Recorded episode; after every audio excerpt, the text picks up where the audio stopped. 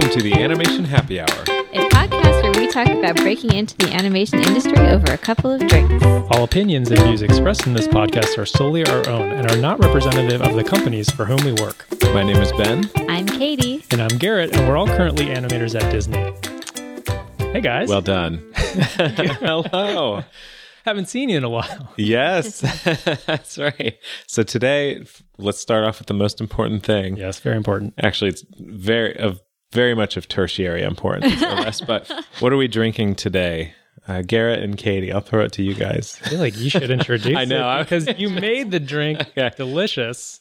Well, today, first of all, I guess we should say the topic, first, which is, Katie, you want to take that? And then I'll transition to the drink. Oh, sure. So the topic of today is burnout and mental health. That's right. Oh. So we were workshopping different drinks to have for this. Yeah. Animation sad hour.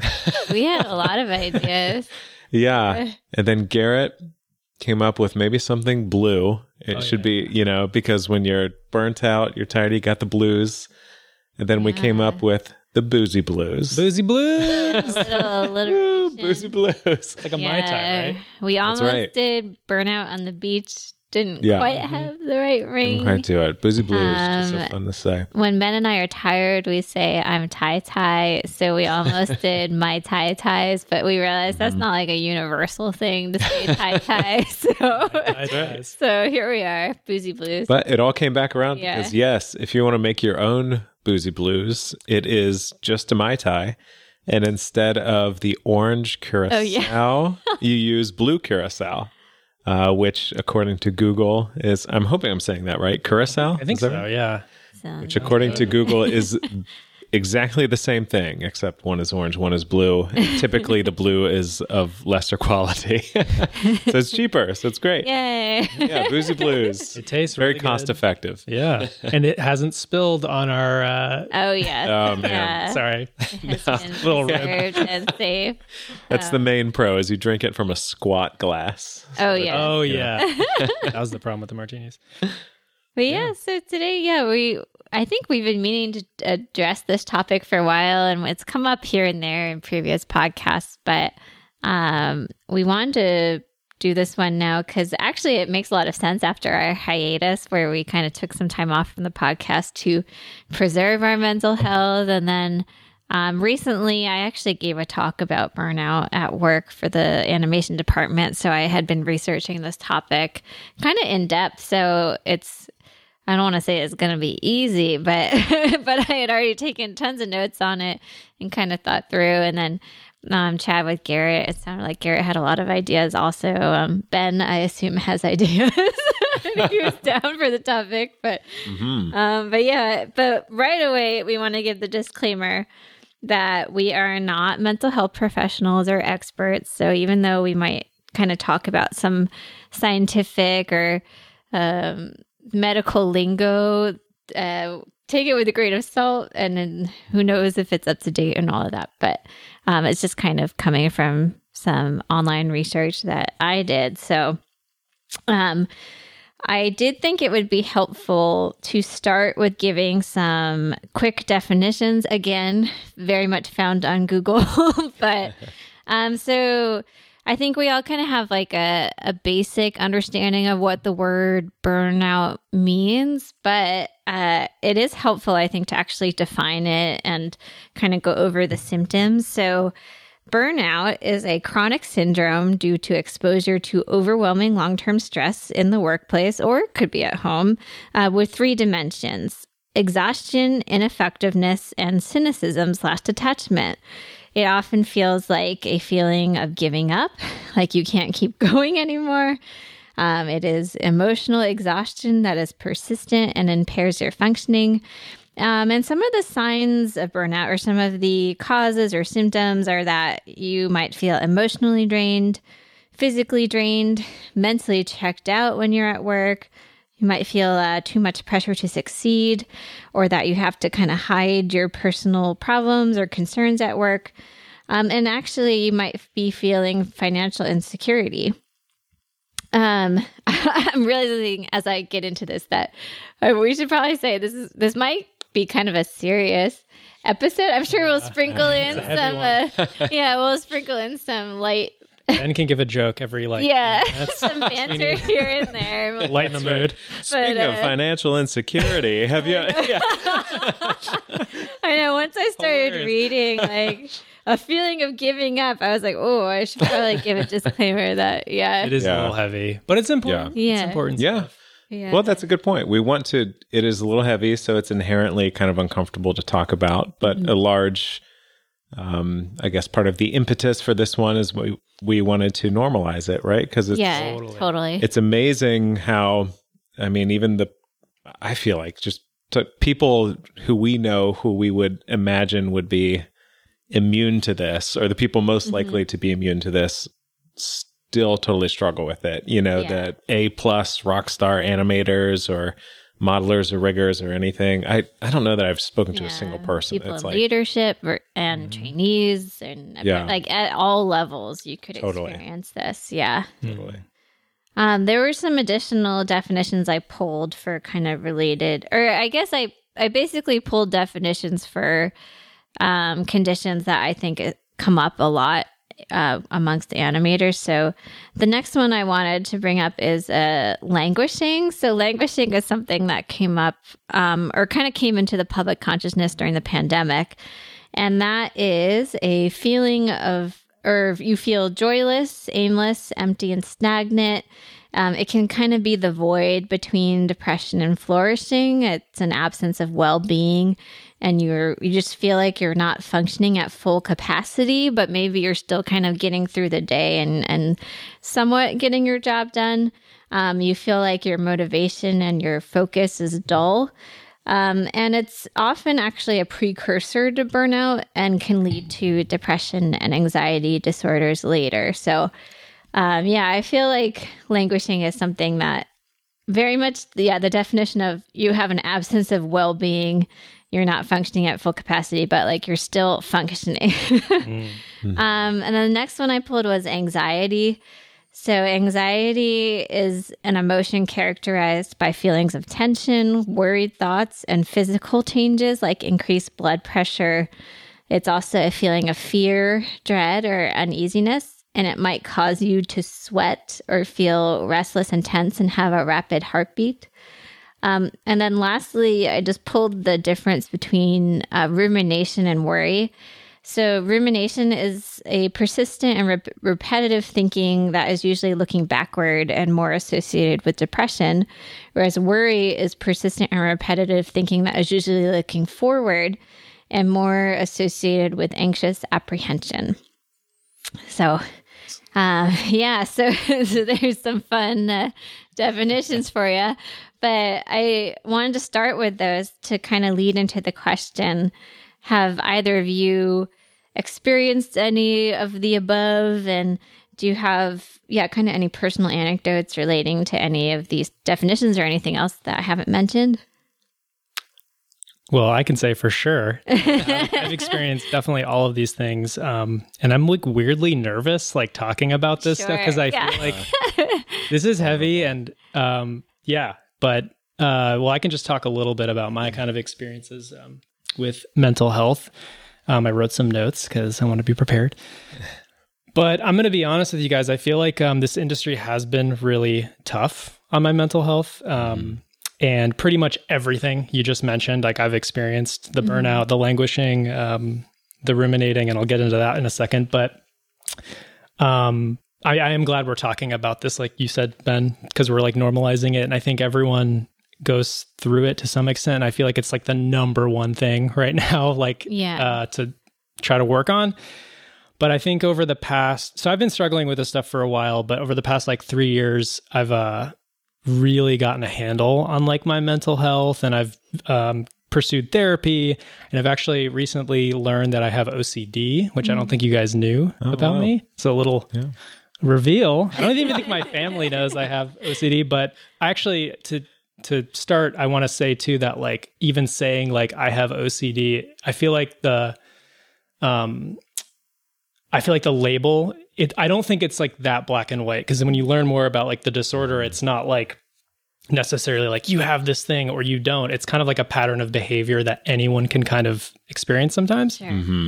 Mm-hmm. But I also think OCD is really misunderstood. So I wanted to kind of talk about it a little bit because I feel like people think of it as like, you know, someone washing their hands 1,000 times. That's kind of the cliche, but it's basically OCD is obsessive compulsive disorder. So you have an obsession that occupies your mind and it causes like anxiety in you. And then you do a compulsion, which is a behavior to alleviate that anxiety somehow. Mm-hmm. So in the case of like washing hands, it's like you have this obsession that like, mm-hmm. oh, I'm dirty, I'm contaminated. Mm-hmm. So you wash your hands to feel better.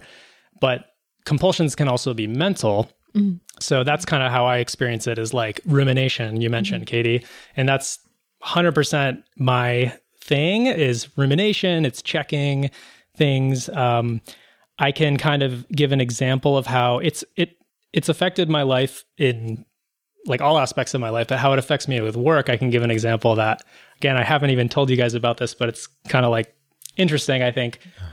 But I remember on a movie we did, I think it was Strange World. We did shots of the week. Oh, yeah. And we would highlight an animator basically every week who had like a really good shot. And it was meant to like inspire the animators to do, you know, show like, oh, you did a good job. We want to, you know, highlight their success. But during these shots of the week, I got a lot of anxiety because I was like, one, like, okay, well, if I don't get picked, that means I'm not a good animator. Or two, I would just be like, well, I'm not as good as that person. So it basically, that was like kind of my obsession, is like, I'm just not as good as that person, or I'm not a good animator in general. So my compulsion would be to avoid looking at either that animator's work or just any animator's work. I'd be like, I don't want to look at other people's work because it makes me feel like I'm not as, it just like causes me to think about that obsession. So I'm going to just avoidance is the compulsion basically. So there was that. And then there was ruminating and checking my old work and making sure it looked like good. And like, I kind of reassured myself that no, I am good, or no, I'm not, just thinking about all that stuff. So is that making sense? Oh yeah. That's, and I feel completely similarly, and I feel like I do a very similar thing. So it's I'm actually, first of all, thank you for sharing all of that. Man, I feel so similarly about, and I felt guilty about not liking Shot of the Week. But like at the end of the day, like I know I'm supposed to like it, and like yes, I can force myself to like find, you know, I always have to repeat in my head, even though I don't know if I'm not proud of it, but like my favorite mantra, just because I have to use it all the time in my head, is that other people's success does not equal your failure. Yeah. 100%. But I really struggle with that to this day, which I, you know, is not the funnest thing to admit, you know, but no, it sucks.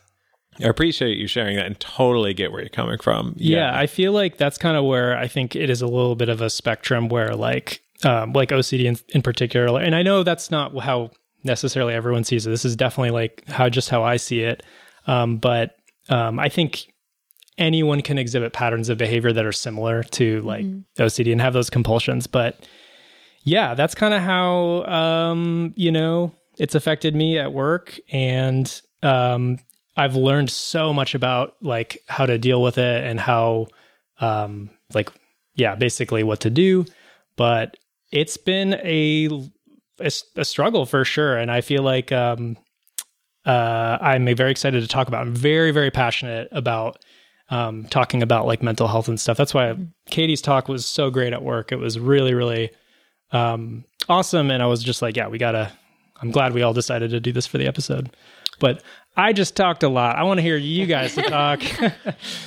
Oh, that's great. I can share with, I can bring up some specific examples, I guess, but I want to talk more about a thought pattern that I find myself falling into a lot, which is I'll get into these mental lose-lose situations where... Uh-huh.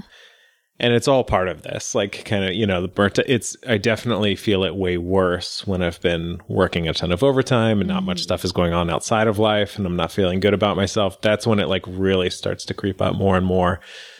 But I'll find myself in these situations where it's like, you know, if you feel like you're doing well, you can't trust it. Mm. And then if you feel like you're doing poorly, you feel 100% like you deserve it. And like you're being like exposed for what, you know, you've always been. And I guess another thing is this with the lose-lose, this situation of like, I know like we need to like be, well, I don't know. I shouldn't speak in generalizations, but I think generally it's good to be challenged at work, I could say. And, you know, and part of being challenged is that you will do some things wrong and, you know, other things right. But I feel like I'm just kind of rambling here, but I have these competing desires to like, on one hand, you want to be around people that are like much better than you, faster, whatever, because you can learn from them. But it's also extremely challenging, you know, and cause you to look like really think down on yourself or whatever. But then if you're in a situation where you feel like you're not being challenged as much, or you feel like you're stacking up decently well compared to, you know, people around you for whatever reason, you feel like you're stagnating. And that's like terrible too. And so it's like you get into the zone where like you can never be happy. And I have definitely felt that before. And I think I've said this, I've talked to Katie about it before, where it's like, it's really hard to find the sweet spot.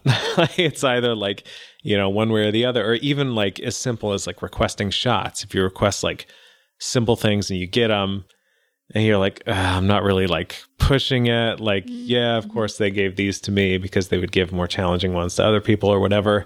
And then on the flip side, if I like request challenging shots or whatever and get them, they're like, oh, this is just, you know, so-and-so would do this better or whatever. Or like, so I'll notice that's, I feel like particularly when I'm feeling drained and stuff at work, I find myself sinking into those patterns of thought more, where I'm like, and even like as an outside observer to my own brain, I'm like, Ben, well, there's no scenario that's good here. Like you can't, you know. You're like conditioning yourself, or we're conditioning ourselves to always be dissatisfied. Like there's never, we need to like practice to like be content sometimes. Yeah. I totally relate to what you're saying. Yeah. For sure. Yeah. Definitely. They're looking at me now, so I guess. Oh, sorry. No, okay. Sorry. Are we no, it's fine. Cool. Yeah. I'll speak to like specific times in my life that I've felt burnout, which apologies. These guys heard me talk about it when I gave the talk, but I'll share it for the listeners. So, and the two times I think I've been the most burnout were very much tied to like trying to make it in the industry and like being a part of the perpetual temp cycle and feeling a lot of insecurity. So, the first time, which I've already talked about on the podcast a bit, was when I interned at Leica. So that was when we were in grad school. We had 1 year left of grad school, but I very much like wanted to do a good job and get an offer and get invited back. But there were 3 interns, and it was really clear that I was the weakest intern, and I super struggled while I was there. And I kind of knew I was the weakest intern because the other 2 were getting shots and special tests to test certain characters or rigs out. And just every review, like I got tons of critique, and the other interns were very strong. And it was kind of like a very stark contrast when we were being reviewed. And I had a really tough time. And then just kind of knowing that we were going to be juggling student loan debt and being freaked out about that industry in general, because it was very nomadic and a lot of the animators there had like short-term contracts. So I was kind of questioning like everything and feeling like I had no chance there. And I just remember like counting the minutes, like counting the hours, counting the days until the internship ended, and just like really, really struggling. And so after that, I like took a quarter off from school because I was so exhausted and kind of probably depressed. And I probably should have seen a therapist then, but I was still in a state of my life where I was like, I don't need a therapist. And So that was the first time. And then the second time was at Disney after Encanto. And I probably had been riding some previous burnout because we had on our slate just had a bunch of shows that went like right up against each other with like zero downtime. And when you're a newer artist or newer animator, very often you are cast to things quickly because they know that new people want to prove themselves. So, and some of the, well, this is where I need to be careful with my words because I don't want to say they'll like take advantage of you, but it's just kind of known that like younger, newer folks like are good to cast to those projects. Totally. Back to back. So I was cast to a lot of things and had very little downtime. And a lot of the projects were very difficult. So by the time I got to Encanto, I was already pretty exhausted. And then it became very clear at the studio that that was going to be a make it or break it project for getting extended at the studio or getting staff. So stressful. It was extremely stressful. It became clear to probably like, I don't know, like 24 of us or so that we were kind of, it was kind of like a big test for us. Mm-hmm. So you just felt like everything you did was being watched. Everything you did was being compared or analyzed, whether it was self-imposed or not. And this was during the pandemic. So we were all very isolated. And I feel like when I had all of the interactions over Zoom, I like hyper-analyzed everything. And it was super awkward, just naturally, because Zoom is awkward. So, and that show, I'm trying to remember. It was like, it was a very difficult show where we all did tons of overtime. So I think we like all these factors just just everything kind of compounded. And I think we did. I don't know. Was it like April to August? We had like no weekends or something. Anyway, so I was like really exhausted by the end of that show and very much stressed about like losing my job.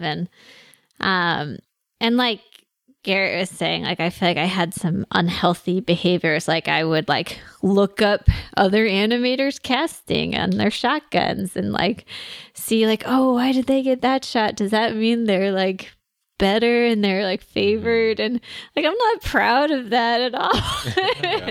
Or I would like feel like relieved when somebody, another temp, got a bunch of notes and dailies, and it's like a terrible thing to like feel that way. So I realized that like those behaviors were ugly. And then just little things like I would get like snappy with like Ben or like my sister. My sister's like the biggest Disney parks fan like in the world. She loves going to Disney parks.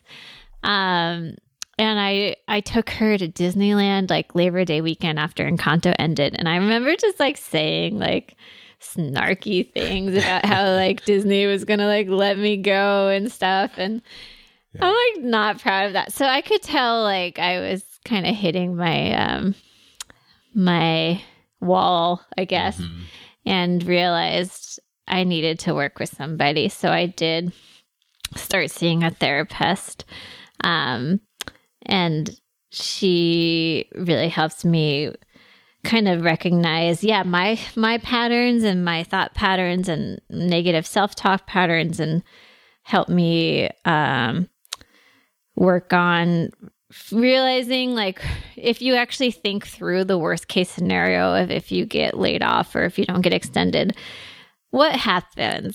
Like how would you do? Like what would be the next steps? And realizing like, okay, maybe I'll be a little embarrassed, but like nobody's actually died of embarrassment. And like so many amazing people have been laid off and brought back, and like just kind of start thinking through all of your safety nets. And so that was really helpful. But I'm getting ahead of myself because I know we're going to talk about treatments and solutions and things later and things that help. But anyway, that was a long ramble. Thank you. No, thank you. Yeah.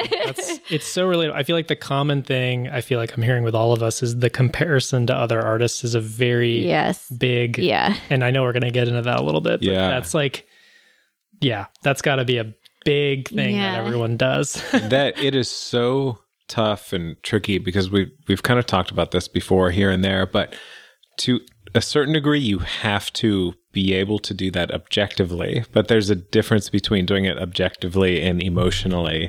Yes.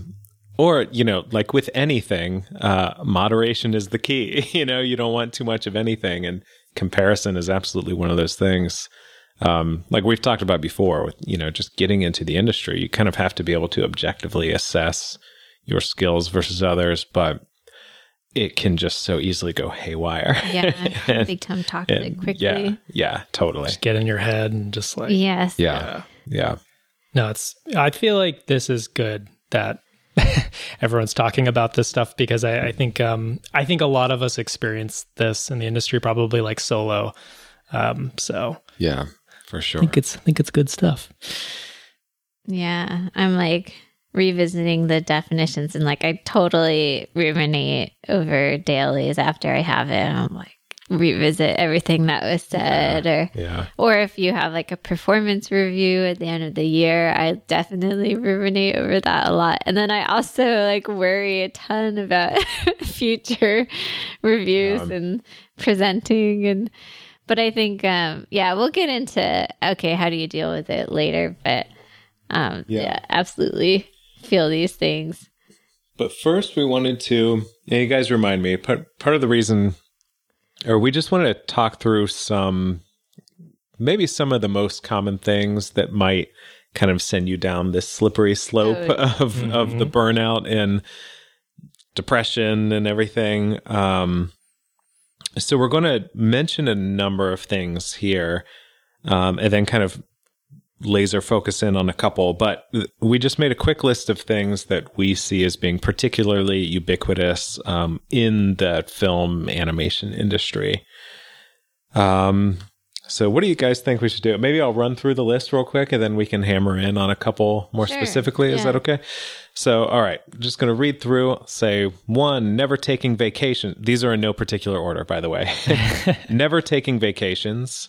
Ghosting, which is defined as working without being paid. It could be working all-nighters, or going in super late, or going in super early / leaving super late for without being paid. And I don't know if you might have mentioned this, but these are all things that I feel like are kind of normalized. Did you mention that? No, I didn't use those exact words, but I like where you're going. Go for it. Just I feel like these are all things that sort of seem okay to do, or there's certain people, or I don't know, societally, I feel like they're normalized.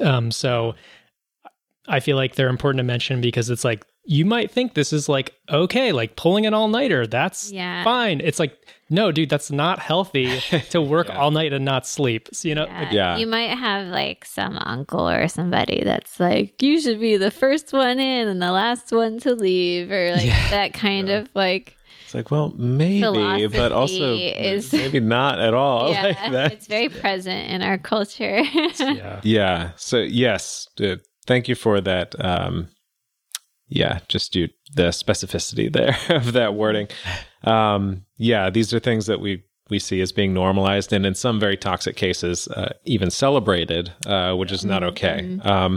Never taking vacations, ghosting, not going outside or taking breaks because you're, quote, focused, not eating or taking basic, bodily function breaks because you're, quote, unquote, in the zone.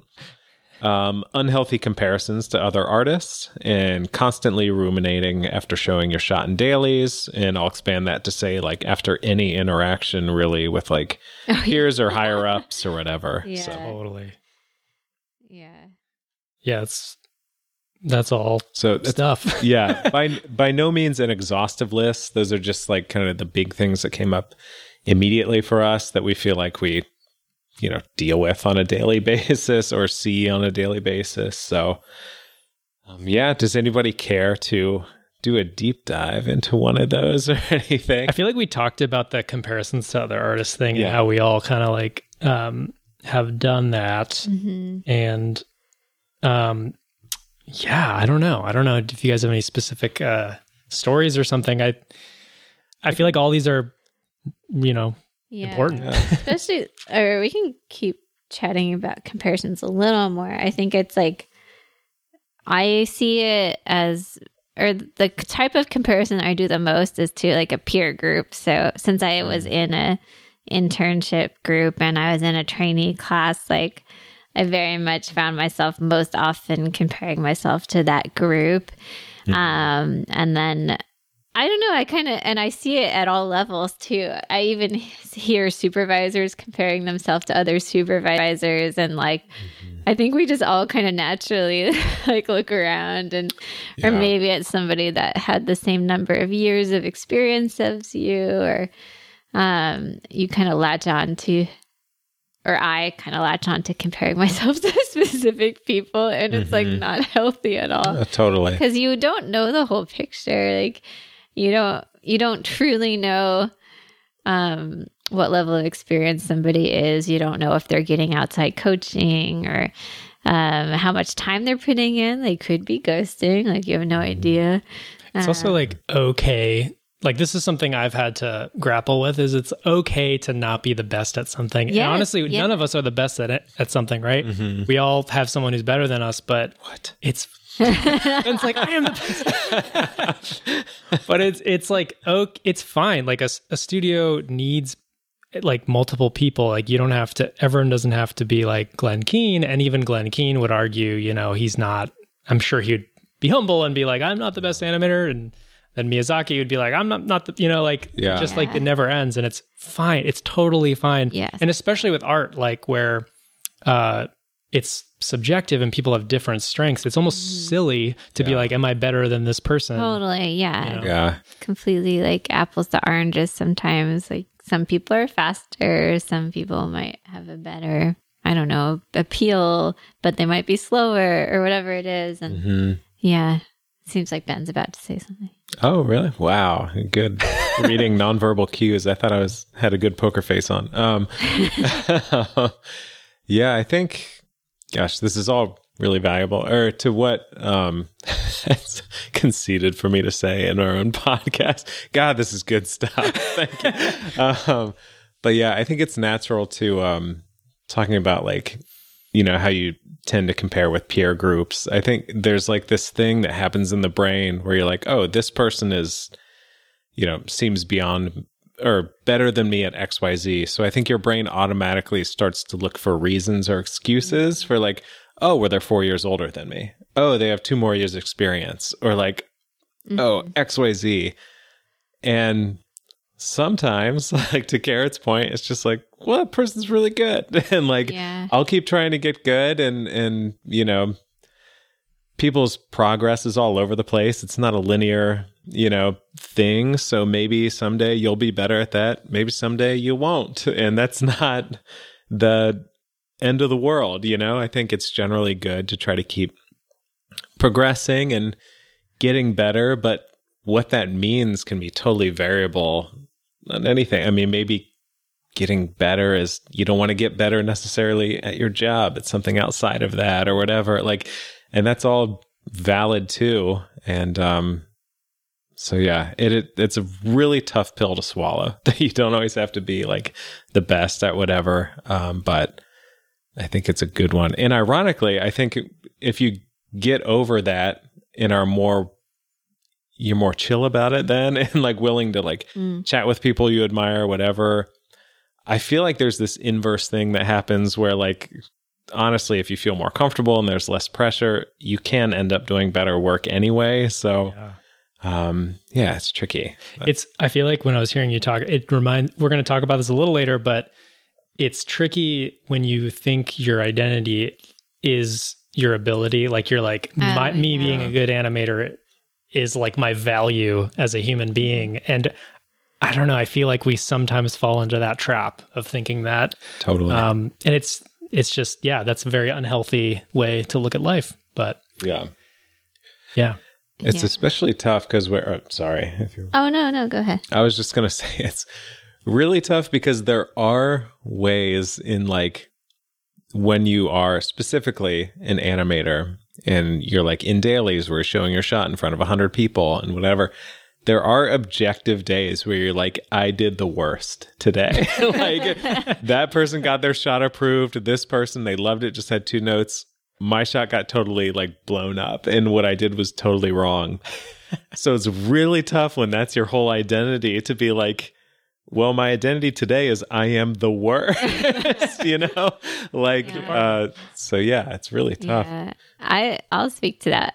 Since a lot of our listeners are students too and like, as trying to get their first gig. I think that's extra hard when you get your dream internship or something and you go from being like the best at your school to then you're the worst at the studio. And it's just like a mind fuck for lack of better words. I don't know, are we gonna get like the get X that rating? Yeah, that's right. But yeah, it's definitely like a trip for your ego to kind of go through that. And then I think what we're getting at is the way you start to deal with that is like reminding yourself that you know, everybody has different strengths and weaknesses. You bring your own unique perspective that nobody else can bring to that shot. And the life of a shot is long and complicated. And so you just kind of have to keep reminding yourself of those things. But it can be, I think, especially hard when you're just starting out. Yeah. You know, that real estate concept that's like, don't have the best house on the block. Like medium or worst house. I've actually forgot how it. Oh, it's have like the worst house in the best area. Yeah, have the worst house in the best area. Kind of applies to artists too, because it's like it's actually not good if you're like the best.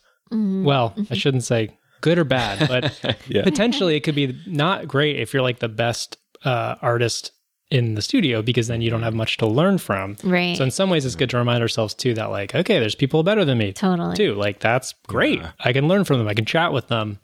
So that's something I try to remind myself too. Yeah. Yeah. Also to your previous point, where you talked about how subjective everything is that we do, I think it's, things aren't concrete too. You can have like the A+ rock star animator, and then it just on a certain project with a certain director, for whatever reason, they just don't gel and it doesn't work out, and vice versa. You can have someone who's more, middle of the pack or lower, and they just have the right thing. And I'm specifically thinking of, I wish I had looked this up. I believe the supervisor for Timon on Lion King was, I forget his name. Maybe we can add it to the show notes or something.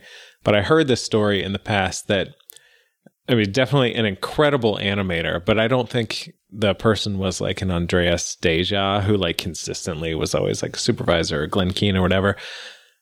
But who doesn't love Timon? Timon is like one of the iconic Disney characters. I think it was just like right place at the right time. Everything gelled. That project just spoke to them. That character spoke to them.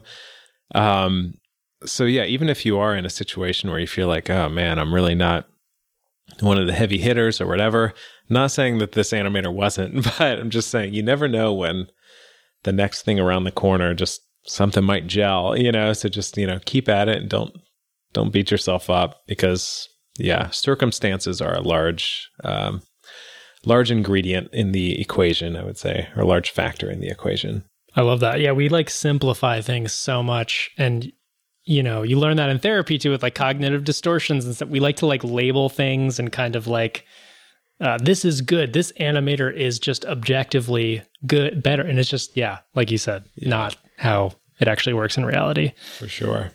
Well, should we talk about some practical things you can do to improve your mental health? Unless we wanted to keep going on some other stuff. In the normalization of unholy practices. Thinking, we'll see.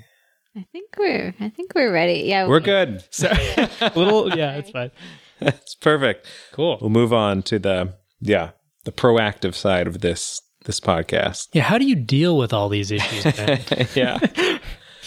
Well, We'll start with the big one that we've mentioned already a couple times is therapy. And we will try to, again, with normalizing burnout and stuff, I think it's great to also normalize therapy. I have not openly said it yet on this podcast, but I have also been /am in therapy as well. So nice. So it's not just these two people next to me. It's me too. I have something to say about that too. I want to talk a little bit about just how difficult it is to even just get a therapist. I was thinking about this the other day and I'm like, we're living in Los Angeles, big city. Mm-hmm. Mm-hmm. We have insurance for therapists, right? But at least from my experience, I don't know about you guys, but just finding a therapist in your insurance is difficult.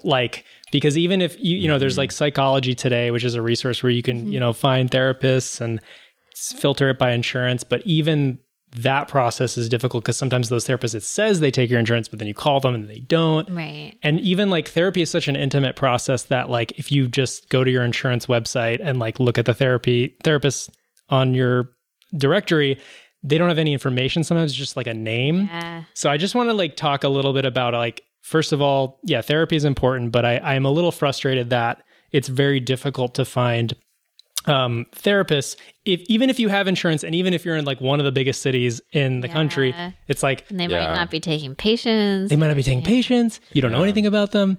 So I just want to bring that up. I mean, that's not to say don't do it. I'm just a little frustrated by totally. Barrier. Yeah. Yeah. And that's even if you have everything working for you. So it's I can't imagine if you don't have insurance and you're living in a place where it's a smaller city, you have one option maybe. I feel for you. That sucks. Yeah. Because sometimes you hear that advice of just get a therapist. And it's it's hard to get a therapist. Sometimes you have to try out a few and find the right fit. And I mean, I guess I could speak to finding a therapist and what my therapy was like, because many people don't even really know how it works. So I actually found a therapist through a fellow animator. We have a women's channel, a Slack channel at Disney. So I remember just reaching out on that channel and saying hey, does anybody have a good therapist? And luckily the one I got referred to, I liked right away.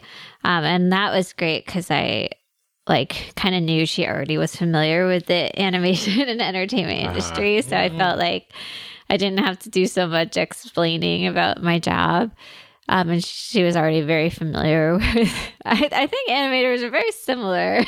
So I think she was pretty familiar with what I was coming in with. I did pay out of pocket actually. Which made it easier. And it was not cheap. I think it was $150 a session. And I'm very privileged that we just did that. Cause I think I was in a very low point. So I was just I need to talk to somebody and they were coming highly recommended. So I just went with it. And for me, it started out. Sorry, terrible timing. I'm taking off my hoodie. You might hear rustling. Take it off. Man. I know, this is the striptease portion. Surprise. Hot and heavy. But, Easy blues. Back to therapy. But yeah, so, just in case people are curious, I started off weekly. And I liked the therapist right away because she was it's not my intention to keep you as a patient forever. I want to help you create, find the tools so that you can handle stuff in the future and maybe not need me. And, maybe life will change and you'll come back to me. But my intention is to help you become self-sufficient and stronger, which I That's awesome. Really liked because I was sort of skeptical going in, and I was I didn't know much about therapy. So I started weekly with 1 hour sessions. Eventually after a few months went to bi-weekly and then monthly and then phased out, I think after 9 months or so. I'm trying to remember. But yeah, so that was my experience. And I think you found your therapist through an animator friend, right? And he or she is in network, or my therapist is in network. So yeah, it's much more affordable. It's like, well, not that yours was not affordable, no, but it's very expensive. It's a good thing to bring up is that the price is incredibly variable on whether you have insurance or not, or whether in network or out of network. In Katie's case, it was absolutely worth the investment just to go with this person that was highly recommended. And, you always say a couple places not to skimp on money is your health and, and your mental health is absolutely paramount. Should be, emphasized just as much as physical health, if not more, frankly. My therapist is in network and, gosh, there was something I wanted to say. I'm trying to remember now. Oh, just with Garrett, I'm glad you brought up that initial point because I think a lot of people, it is still kind of taboo to talk about it / admit in quotation marks, even though I don't like using that verb for it, that you're interested in therapy. And I think a lot of people's first experience is that they Google it and then see that it's a little more complicated than they thought. Yeah. And then they wait another 3 years. They want to find the perfect. Yeah, yeah. Or they're just like, I'm not that bad, so it's not worth the effort. But it is totally worth the effort. I feel like it's the same as even if you're not, horribly out of shape, it's still worth it to exercise. Mm-hmm. Same thing. If you're not on the edge, it's fine. It's still worth it to talk to a therapist. I feel like it is very much just treat it like physical health with where be preventive or just, go into good, try to normalize good mental habits and stuff, even if you feel like you're generally okay. And I will say one of the first questions from a therapist, or at least in my experience, so you guys correct me if I'm wrong, but one of the first things they do is say okay, what can I do for you? Or what brings you to therapy? Mm-hmm. And for me, that's a very intimidating question because I'm I don't know exactly what I need or whatever. So if you're finding yourself intimidated by that or not knowing exactly what you would say to a therapist, I think what I like doing is just being well, here's what's on my mind, and it's occupying a lot of my time and mind that I'm thinking about this or struggling with this, and I would like to be able to handle it better or whatever spin on that is specific to you. There's no wrong answer to that question for what can I do to you? I don't know. I feel this disproportionate pressure. I feel to be I'm showing signs of this with a little bit of this. And exactly. To be able to diagnose yourself as a therapist, even though we're not therapists. So I feel like I totally agree with that. And I think what Katie said earlier about trying out different therapists is so important too. But even though it's a pain in the ass, cause you have to set up an appointment with a bunch of different people. Yeah. The one thing I wanted to add on to what you guys were saying from an OCD perspective and something I didn't know was that there are so many different types of therapists too. There's talk therapy. There are what I learned kind of not the hard way, but sort of is that talk therapy or CBT, cognitive behavioral therapy is not actually great for someone with OCD because OCD, the problem is you're overthinking. You're you're doing too much of the ruminating. So that can if you go to a CBT therapist and try to learn how your thoughts might be wrong, it's almost adding fuel to the fire. Gotcha. Mm-hmm. So that's another thing I just wanted to throw out in terms of difficulty with therapy is sometimes finding the right type of therapist. And you don't know if when you're just stressed out, you don't know what type of therapy you're in. So I guess I wanted to add that and just say it can be a messy process. It can be a not satisfying process too, when you go and you're I don't feel better, but it's it's work to just that you have to continue to do. And it's so important. I agree with what Ben said totally about the mental health and physical health being you should treat it very important. It takes time. It's a practice. I remember feeling okay, just teach me all the things. Let's go. And I could tell my therapist wanted me to focus on one thing every session, and I would be like, okay, let's go over this. And like, like, fix me.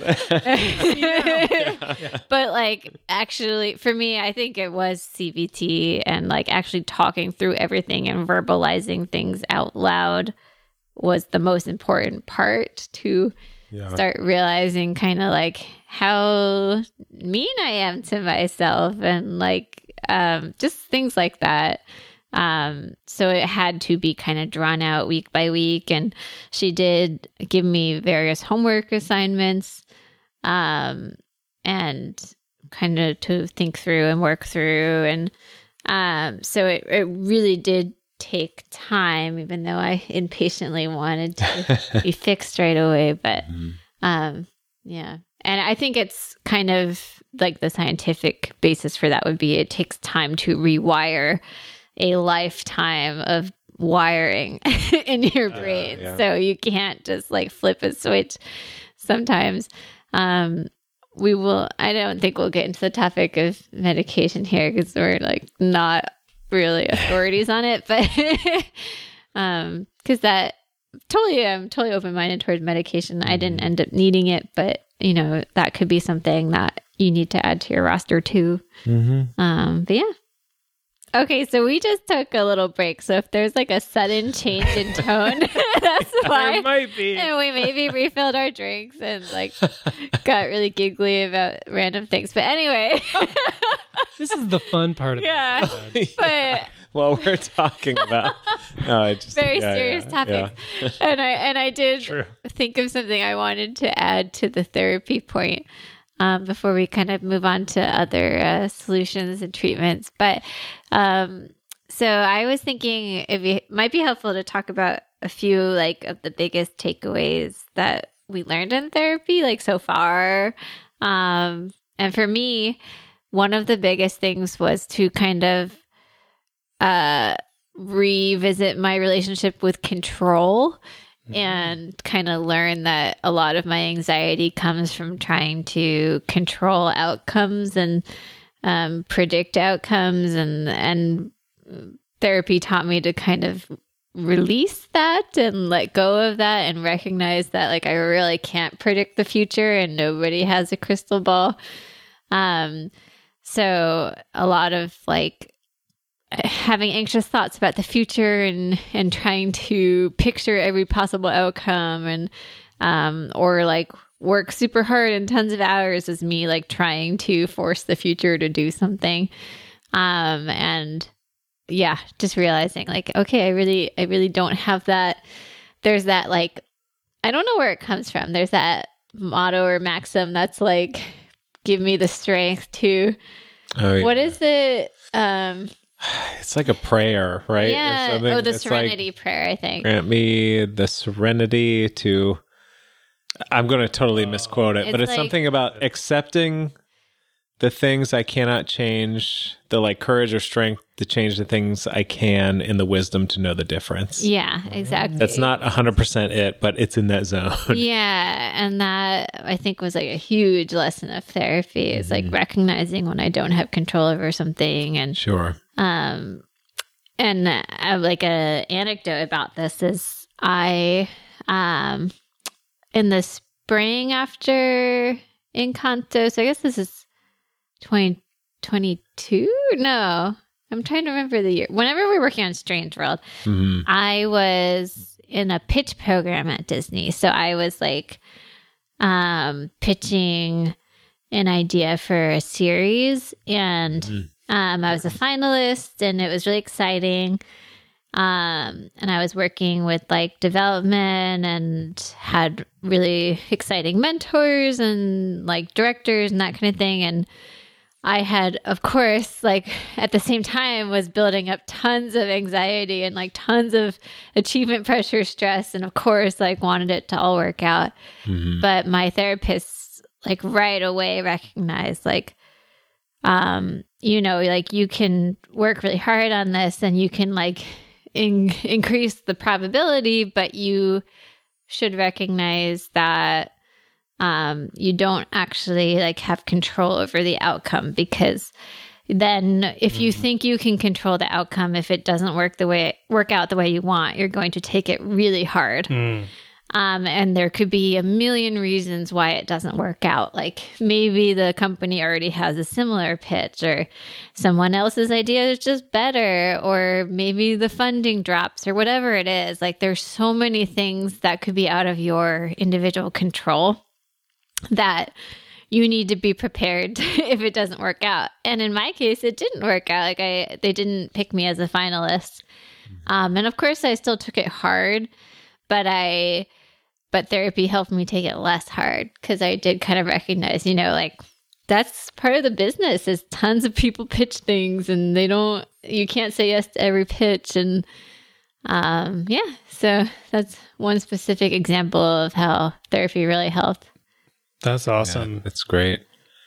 I feel like along the lines of like how therapy has helped us, I think for me, with therapy was learning about cognitive distortions and things like, basically it's like thought assumptions we make in our heads. And some of those are like, I think I wrote some down here, is like, oh crap, where did I put them?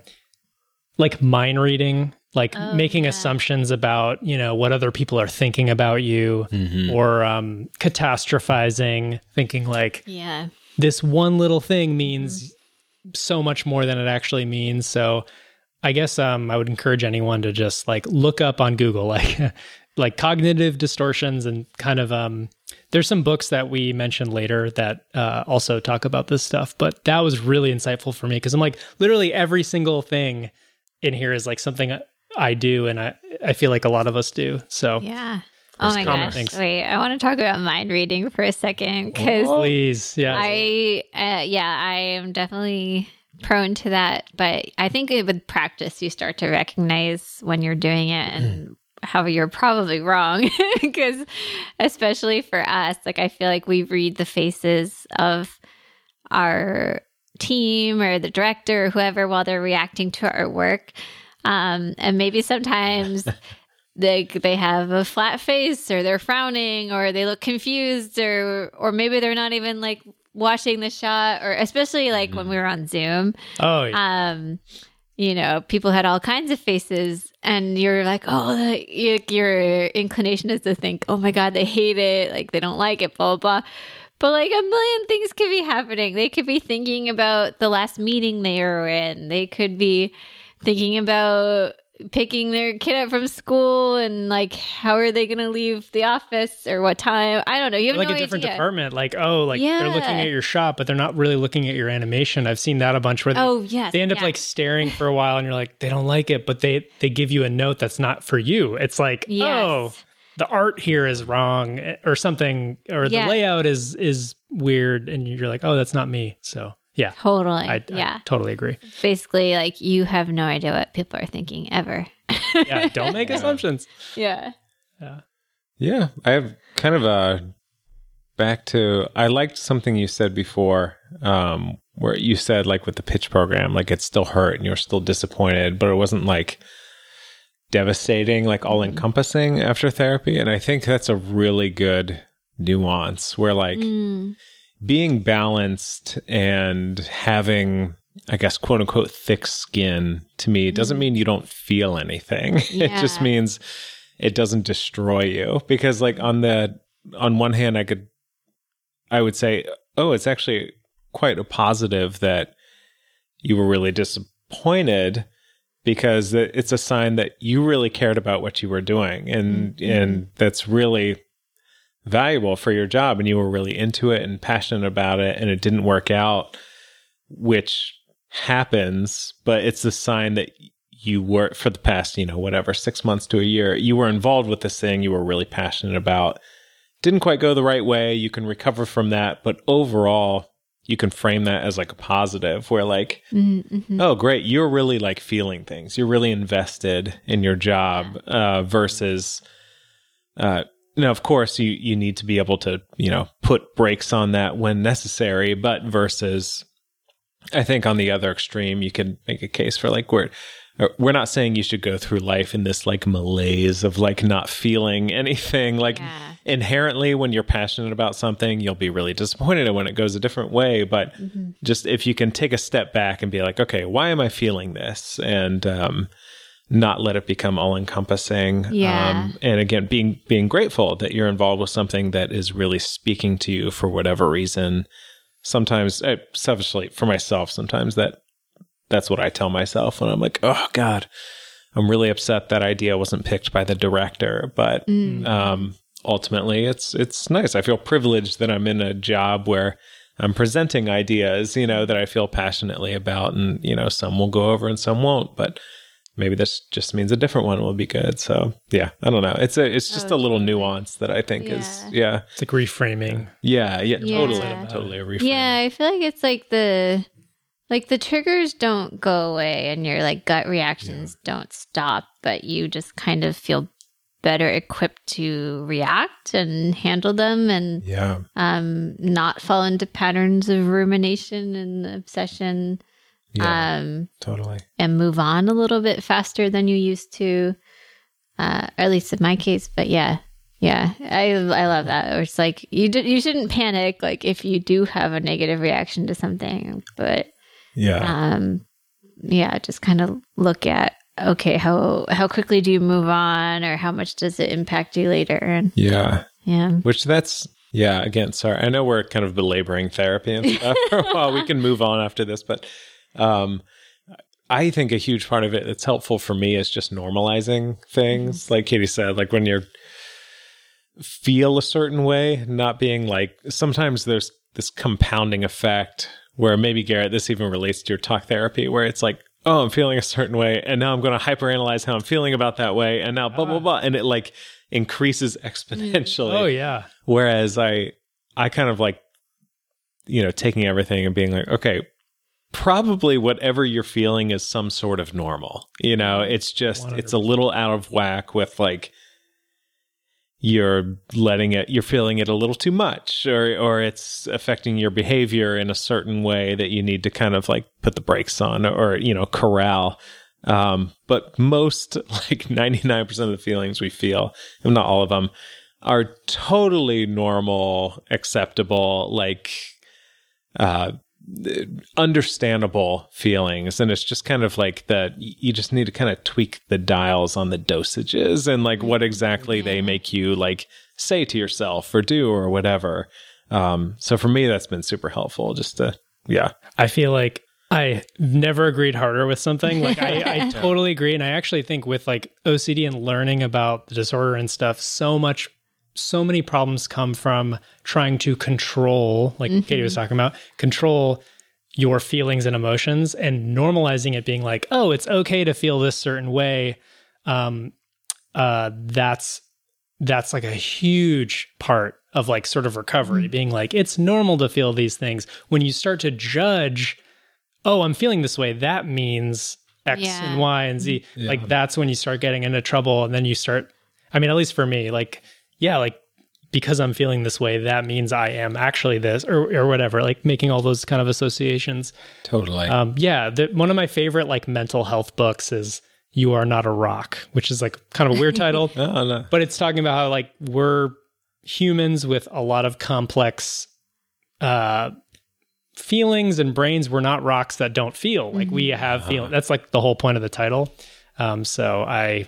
Yes, I feel that, Ben. I'll have to check that out. You're Not a Rock? Yeah. Cool. We should have maybe in our show notes, we'll have like a list of stuff. Yeah. Because I know you have a great list. Ooh, that's a great idea. Yeah. Yeah, definitely. We can share some. Yeah.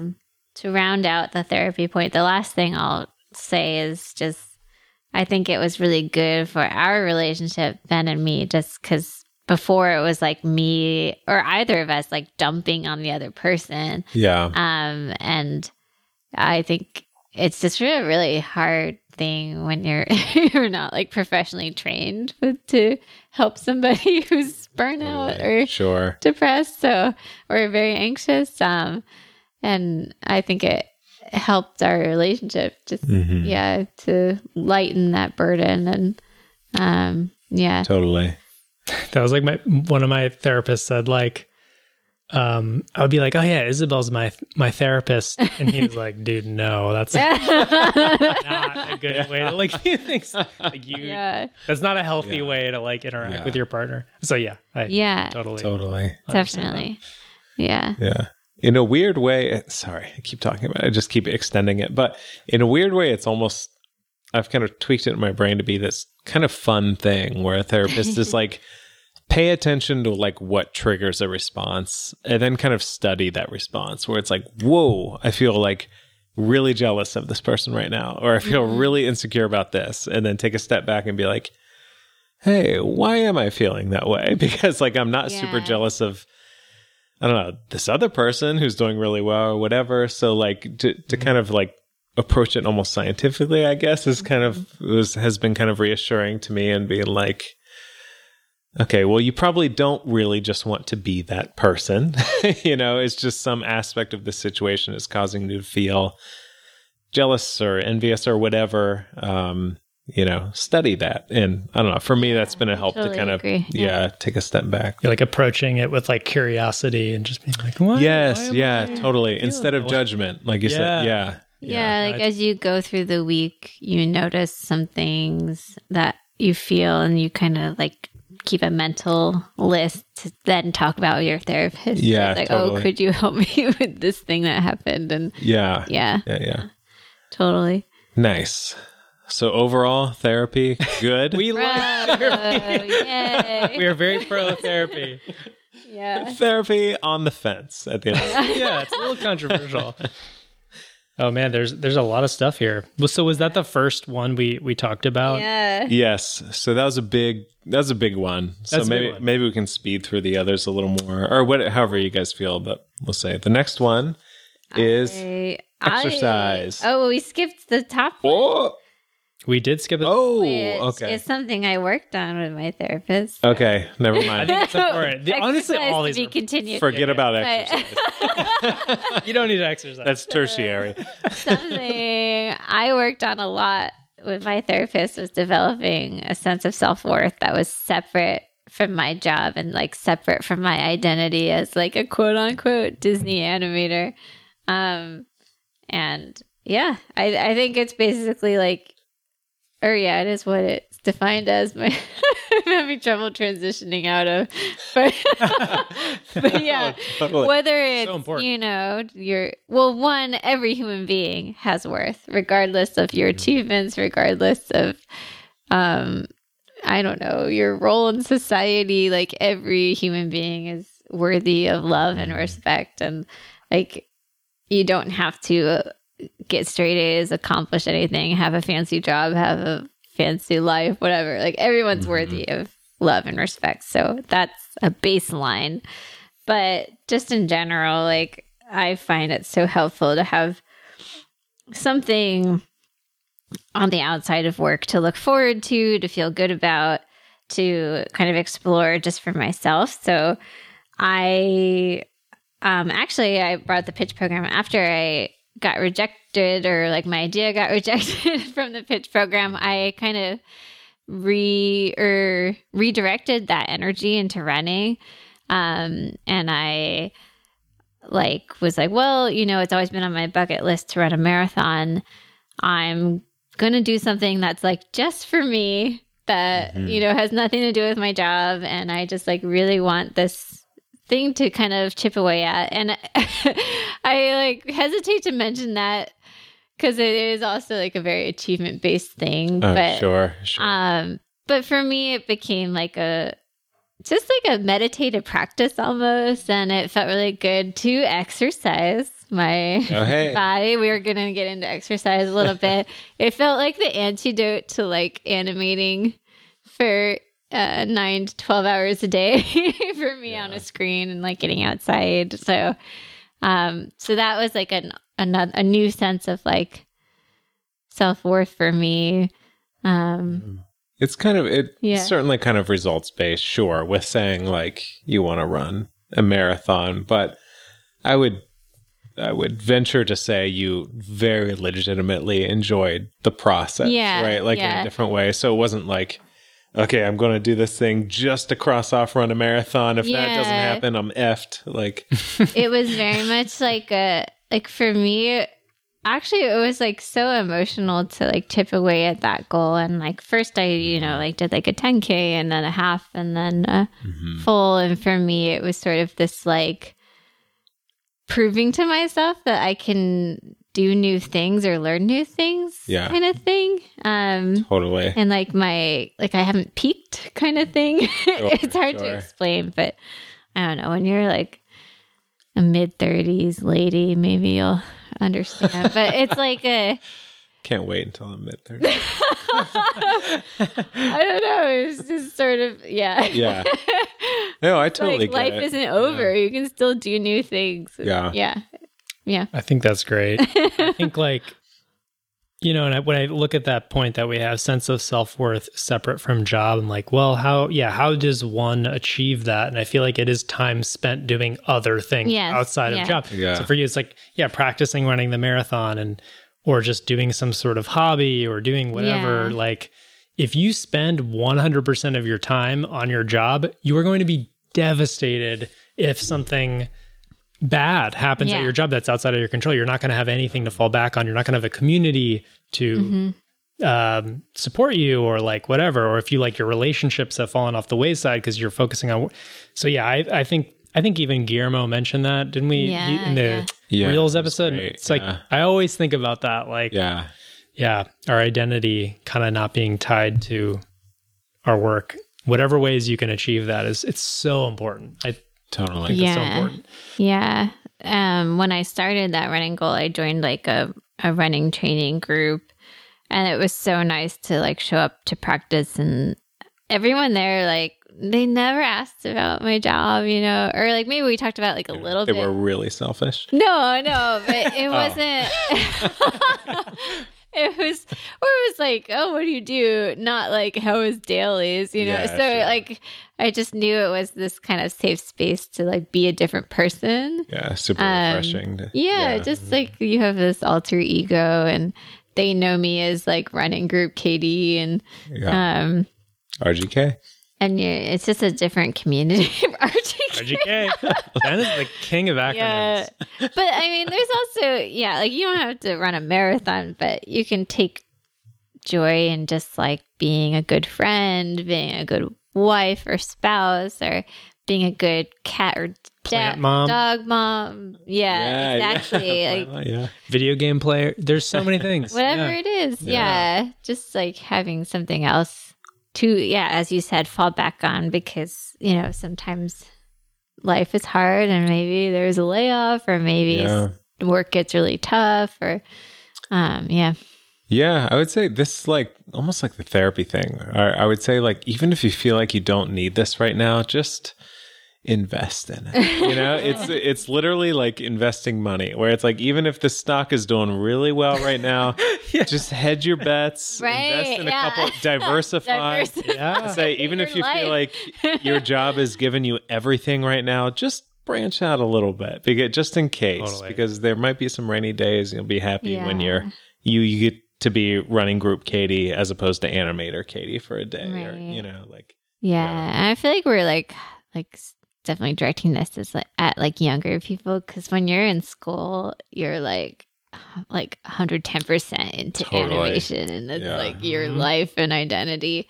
And I get it too, because you probably feel pressured to be that way, because you're like, well, I have to get really good so I can get hired in these limited jobs.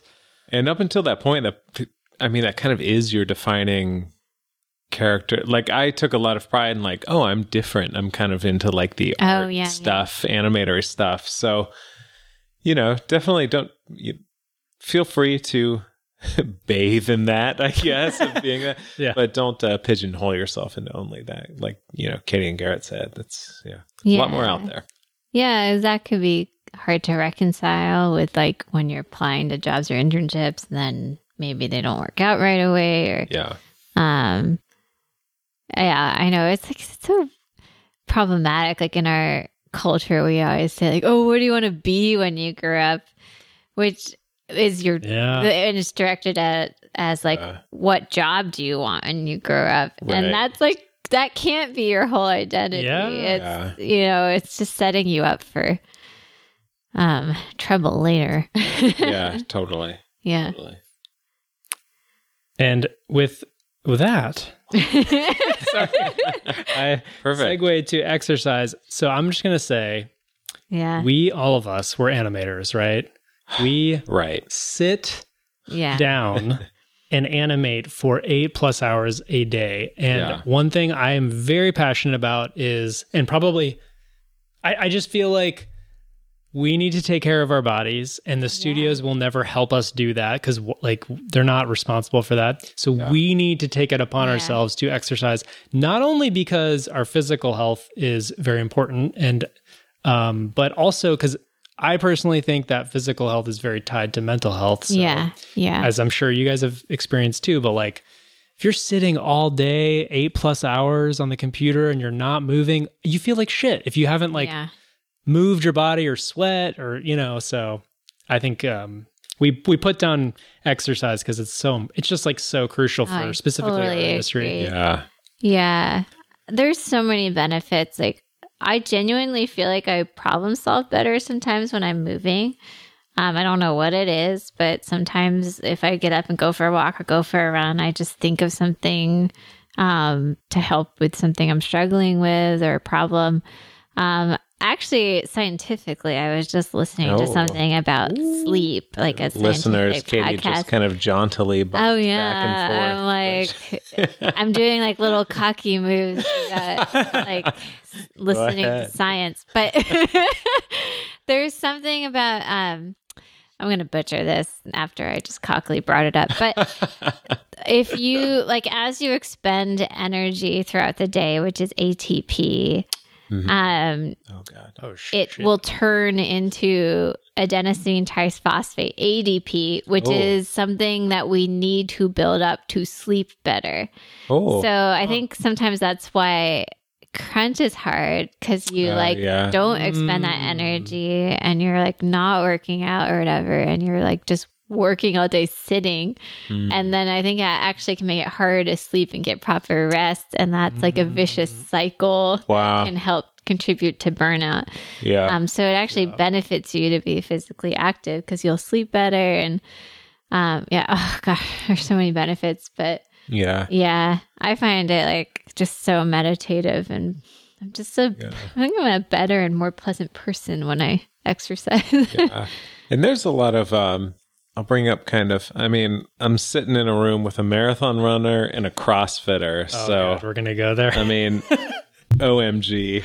The hunks. Ben works left out and a right. lot too. Yeah, no. Look at Ben. But I will say there's a lot of working out doesn't have to mean the usual, like, oh, I'm going to go to the gym with a weight belt around my waist. Oh, yeah. Blah, blah, blah. It can be like, so the benefits of just like walking, physical activity of any kind. Mm-hmm. Yeah. Whether it's, gardening or cleaning out your bird's cage or whatever. Or like, you know. I love that example. That's a big bird's goat. Yeah. If you're keeping blue macaws. Just something. Yes, they say 45 minutes to an hour a day of like moderate activity, frankly. It doesn't have to be like quote unquote working out. Yeah. Try to get that in. It really, really, really is helpful. I love that you mentioned that, because I feel like I was someone for a long time that was like, okay, I'm going to go to like a big box gym and, you know, like lift weights and like look up a program online and in my isolation. Mm-hmm. At one point, I think during the pandemic, I was like, I'm just going to work out with like a pull-up bar in my apartment and like, you know, in isolation, just do that. And for me, it was so excruciating. I did it, but it was like excruciating. And joining, I do CrossFit, which I know is kind of cringy. And a lot of people have opinions. There are a lot of problems with CrossFit, I will say. However... I'm sorry, I didn't mean to put you on the spot. No, it's totally fine. But the point is like group classes, or there's so many different ways of doing it. And I wish I kind of told myself back then, like, you don't have to just like do like 100 pull-ups a day and like do things in isolation. Like, it's good to kind of get outside your comfort zone and... Yeah, joining a running group like Katie. Do what you enjoy. It could be dancing. It could be Oh man, now I'm like skateboarding. What is there to do? Cleaning your bird's cage. Cleaning the bird cage. No, there's like Orange Theory is another thing. Yeah. I don't know if you guys have heard of that. Different things. A lot. Find something you enjoy to just move. Yeah. Just try it. Like martial arts is cool too. There's like so many. Yeah, I'm biased towards like group classes, I think, because it's like what's nice about them is you just like go and you don't have to think about it, and they just like tell you what to do, and you just have something to do. Yeah, sure, yeah, and totally. I'll try not to talk for like 5 hours about running, but I will say with training for a race or something, 90% of my running is like quote unquote easy running, where I am running at a jogging pace where I can breathe through my nose and talk. Like I am not like sprinting for every single run. It's there's like a plan where like you have 2 hard runs a week and then like 4 easy ones. So I will say that. That's all I'll say. But Ben's looking at me because he knows I can talk about this for like I'm just listening. If anybody wants to talk about running, I will talk with you anytime. I will say, I do think like exercising, progressive overload, running and stuff, it is a really good like analogy for animation in general or like anything. So, yeah. But I won't get into it. But there's this whole like animating is a marathon, not a sprint. Yeah, totally. It's a steady, consistent training rather than like sprints here and there. Yeah. I remember my therapist at one point was like, he asked me like these like few questions, and it was like, one, did you drink enough water this week? Did you exercise this week? And then did you like have time to meditate this week? Those were like the 3 things. And it was like, he was like 90% of your issues could be solved by like doing those 3 things consistently. I know that's not necessarily true, but it just makes me think like so many even like, I think so many like mental issues can be solved if you kind of do those basic things and like, like move your body and You brought up meditation. Do you want to transition to that? Should we, are you guys okay with going out of order? Jumping around. That's cool. Yeah. That's cool. I guess it's organic. I like meditation. To be honest, I'm not 100% disciplined with it. Like, all the time, but I have benefited a lot from it. There's like a ton of apps. There's like Headspace, Calm, and stuff like that. And I really try to do daily meditations, but sometimes I'm not fully good with it. But it just helps you kind of like be curious about your mental patterns and kind of like stop and take a beat, see how you're feeling, see where you're at. So definitely something to pursue. I'm curious how do you guys meditate, or have you benefited from meditation? I've used Headspace before. I'm not regular with it. And there have been kind of periods where I've used it more or less, and I do find money. Wow. I don't even know where that came from, because I do find running very meditative. Oh, yeah. Money. Money would be nice too, though. Wow. Okay.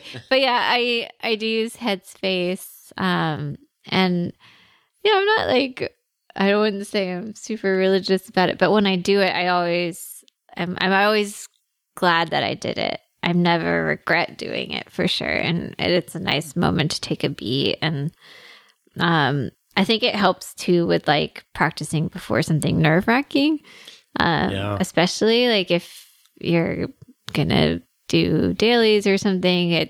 I think I've learned to like do certain breathing techniques and slow down. So I recommend it. Yeah, I agree. I have to say I'm probably not the best with it, but I do take pretty much every night I take a brief like mindfulness break before actually getting into bed. Sometimes it's frankly like 30 seconds, but it is really helpful to even that. I mean, that's so short and it's like nothing of my day, but yeah, I do here and there. And then when I really feel like, feeling stressed or depressed or whatever, I try to up it a little bit, but super helpful. Super useful. Yeah. That's cool. Ooh. Should we jump back to what we talked about before, or what we were going to talk about before on our list of bullet points here? Setting boundaries is a good way to deal with burnout. But what does that mean? Tell us, Jamie. Oh, me? It's because I wrote like 3 slides about this in my talk. But, that was a big one. There's big and small boundaries you can set. So small ones would be like, if you have a job and you use Slack or email or whatever, like try to separate yourself from that when you're off hours. So like don't check Slack when you're finishing the workday, and don't like check your email on the weekend, that kind of thing. If you go on vacation, like I delete those apps from my phone, or I like to take my work email off of my app, and you set the do not disturb times. There are little things you can do to kind of maintain separation. Like at the end of the day, this is something I recently instituted. I turned my computer off as like a little ritual. Actually, this is just at home. I don't do it at work because they like use it to render. But anyway, so I turn my home computer off as like this signal of like, okay, I'm done. I'm not going to restart it. And I've heard other people will like put a blanket over their computer, or maybe they meditate or go for a walk, but some kind of like little like boundary between your work life and your home life. You guys have any ideas? I'm blanking now. Other boundaries? Yeah. I'll say, this is one right off the top of my head. It can be a little contentious, so I want to talk about it like sensitively, but with like overtime and stuff. Oh, right, yeah. For example, at Disney, we're pretty privileged in that they will generally send out a survey and ask like how much overtime are you willing to do or not willing to do.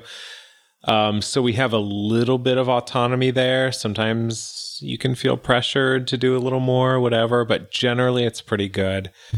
I know at other companies, you might not be afforded the same sort of autonomy or flexibility. Yeah.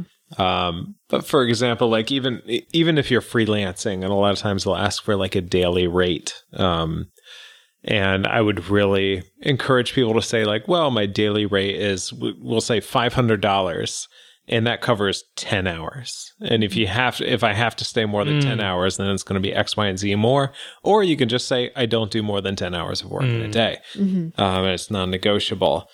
And that sounds really intense. And again, I want to talk about privilege and everything. And I know if you're just like looking for a job right out of school, there's a lot of pressure to like, just be like, I'll do whatever you want. It doesn't matter. But really try to think about it as the long game, that, you want to do this job. If you're 22, you want to still be able to do it when you're 52. Yeah. And you're probably not going to be able to if you're just killing yourself the whole time. So I think that's another big one. And it is okay. And also, I'll acknowledge I'm a little hypocritical here because I feel a lot of like pressure sometimes to work more and whatever, but it is okay to set those boundaries and be like, no, I feel like I am most productive. I'm the biggest asset to the team if I do 9 hours a day or 10 or 8 or whatever, or something crazy is going on in my life right now. And I can only give, 30 hours this week or whatever. The reality is it might not work for every company out there, but I encourage you to try to set those boundaries and find jobs that will kind of like work with you within those boundaries, because there are good jobs out there. You don't have to take all the abuse in the world forever. That's all a big messy way to say really try to set that boundary, I think, with like your daily work expenditure. I totally second everything you guys are saying, and I feel like I could talk about setting boundaries for so long too, because I feel like as a chronic people pleaser I have a lot of trouble setting boundaries. And one thing that I wrote down here is and this is also potentially controversial, but I've had a lot of people that I really respect in animation ask me to help them with like personal projects, for instance, and I've I kind of have a blanket, like, I'm not helping people with things. That's a really good one. Now, which it sucks. Like, there's so many people that have, like, there's so many people that have approached me. I'm realizing that how that doesn't sound good. Sorry, I'm a little tipsy. But no, like, I kind of have a blanket, like, I don't help with personal projects or just in general now, or even freelance or stuff like that, because between work, like Disney work, and my own personal projects, and then like my friendships, my relationships, I just have no time to tell people about other things, and it's really hard to say no to them. But I do that because if I don't do that, I'll do it and then I will be resentful, and that's not helpful to those people. So I feel like so many of my mental health struggles relate to not setting boundaries, and it could be that type of thing. Could also be, this is where I'm getting a little crazy, but like, I just got a dog, and you learn about boundaries with dogs because, you know, like people coming over and saying how to interact with the dog, you know, because we're training our dog, or like, you can't say hi to our dog, or like, you know, when we're on our walk, or like you can't have your, so it kind of relates to that stuff. But that gets a little dicey. Totally. Totally. It's huge. That's a great example though, where it's like, you know, it's your dog. You choose how to, like, you know, you get to call the shots there. And but likewise, so with your life, you get to call the shots generally, you know, and there's a way to do it respectfully and kindly, but being respectful and kind doesn't mean doing what other people want all the time necessarily. I'm so glad you brought up. That's great. I'm so glad you brought up the personal projects and people pleasing, because I'll bring up a book now. One of my favorite books is this book called 4,000 Weeks, Time Management for Mortals. And the whole premise of the book is basically like, life is short, so you just simply cannot do everything that you want to do. And there's not time for everything. Totally. So you have to prioritize the things you actually care about. And you like should recognize when you're spending time on things that are less important than your priorities, or like, and I feel bad because now I'm saying people's personal projects are less important, but it's sort of your life. It's a self-preservation thing too, where you don't want to burn out so that you're being mediocre at everything. Like, instead you pick and choose a few things to really put your time and energy into, so that you're not half-assing a million things. Totally. So I totally relate to that. And I feel like that has been like the lesson of like going from 20s to 30s is like really like picking and being selective about your time. Totally. And figuring out like what recharges you, what inspires you, what energizes you, and how to like stay sustainable. Totally. And it can even be about setting boundaries with yourself too. I find with myself, like sometimes I like spend too much time on something. It's like, no, like it's time to take a break and you know, do this other thing that's healthier. So it's not just about being like, I'm not going to help other people, but it can be about how you interact with yourself. So can't be in that CrossFit gym 24/7. You're right. It's true. Those muscles need the rest. So next, we good moving on? Yeah. We want to talk about asking for help. This is a difficult one, especially I think when you're early on and you want to look like Superman or Superwoman or Superperson. And never want to admit that something might be too much or whatever, but I cannot advocate for this enough. Asking for help. It could be as simple as like, there's been a couple times at work at whichever studio.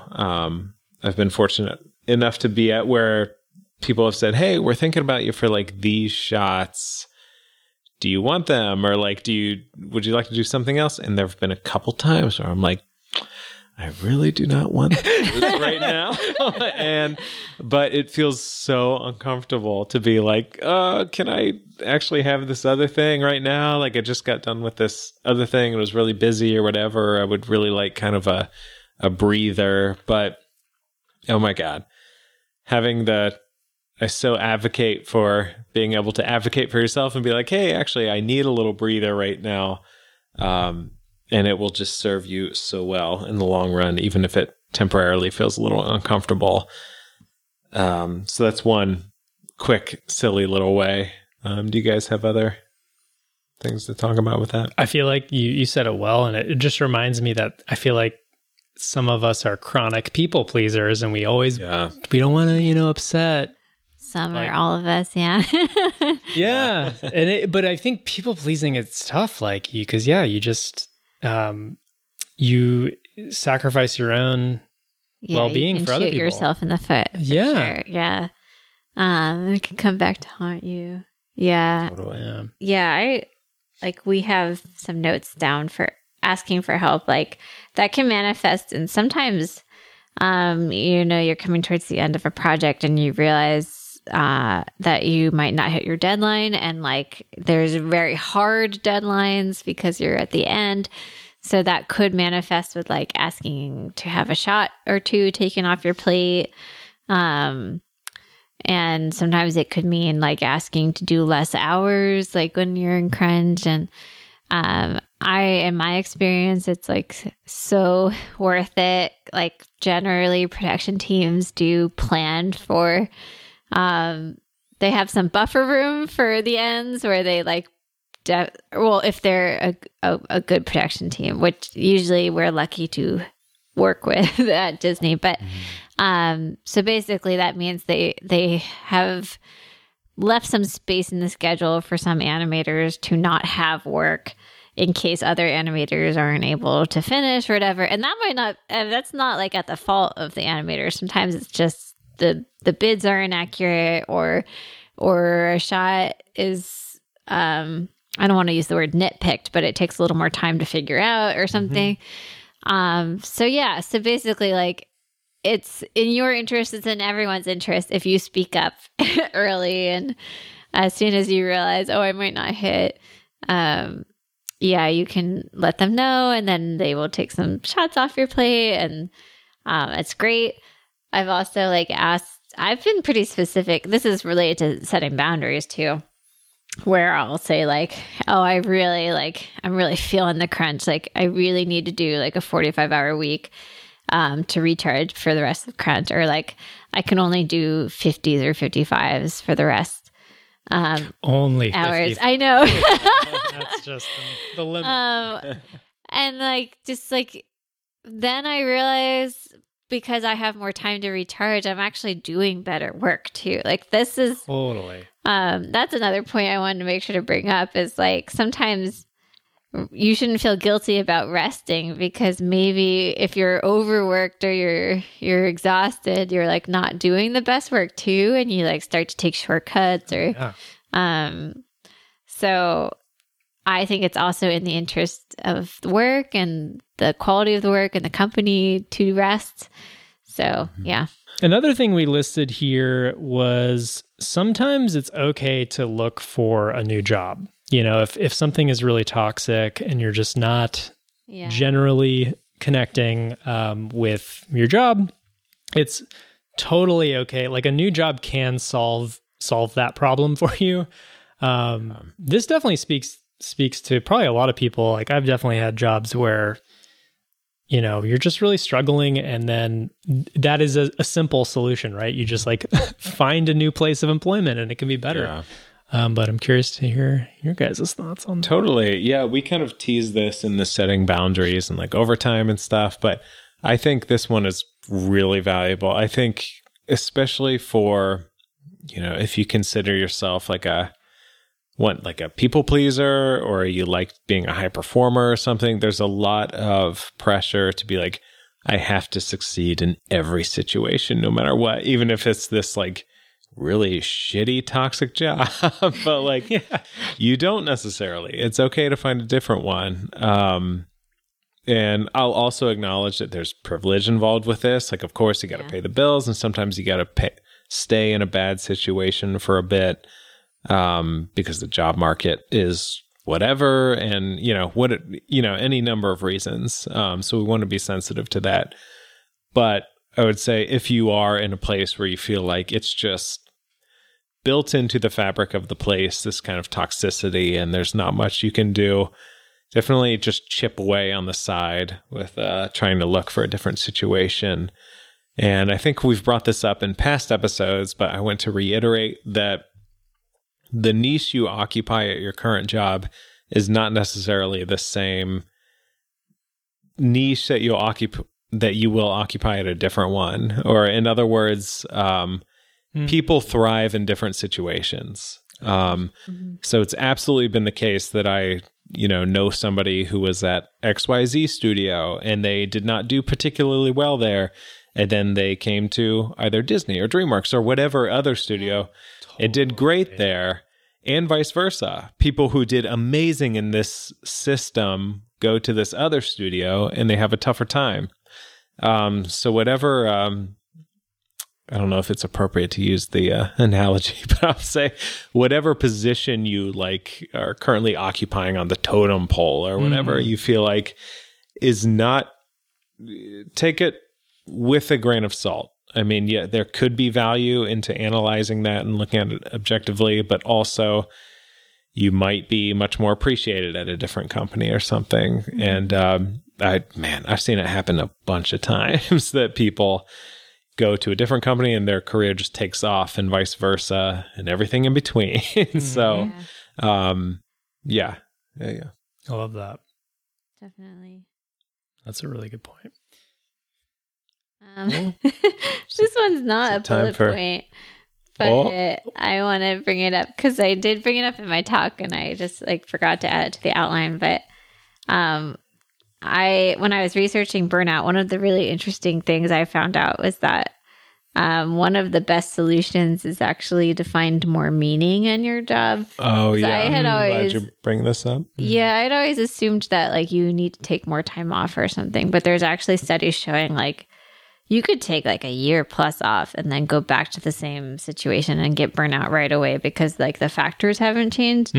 So finding more meaning is actually an interesting solution. And that one example of this that I looked up was they were looking at this teacher who was really burnout, and I found this through a psychologist named Adam Grant, who is actually a legit psychologist who works at Penn and stuff. So I'm not just saying they in the ether. Anyway, so there was a study and they were looking at a teacher who was really burnout. And her solution wasn't actually to reduce her workload. It was actually to add tutoring of some really promising and dedicated students so that she felt like her work mattered. So I think it can be easy to burn out in situations where, you feel like you're not valued, your work doesn't matter, you're not contributing. And so there are a lot of ways to rethink or try to shift your situation at work so that you feel like your work matters. And in animation, I think there's a lot of ways to kind of refine value where even if you're animating something you're not super interested in, you can choose to focus on one thing that you really want to improve on. So maybe, the shot doesn't interest you, but you're I'm really going to try to get better at eye darts and eye movement and facial connectivity. And you're I'm going to dedicate this assignment to that.